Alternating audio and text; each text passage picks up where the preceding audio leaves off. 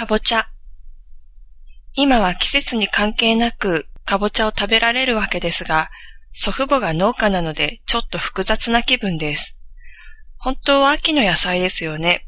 ヘチマとかと一緒で夏に花が咲いて。かぼちゃというと冬至に食べるというイメージがありますが、祖父母の時代には冬至にかぼちゃを食べるために何個も取っておいたそうです。でも大方は冬至前に傷んでしまって、早く食べざるを得ません。冬至にかぼちゃを食べられるというのは、結果的に豊作のお祝いだったそうです。長持ちするいいかぼちゃが飢えて食べ尽くさないだけ取れたという意味で。と書いていたら、テレビでかぼちゃは夏野菜との紹介が、おかしいなと思って調べたら、今はかぼちゃの苗を農協で早く大きく育てるので出荷時期が早まるのだとか。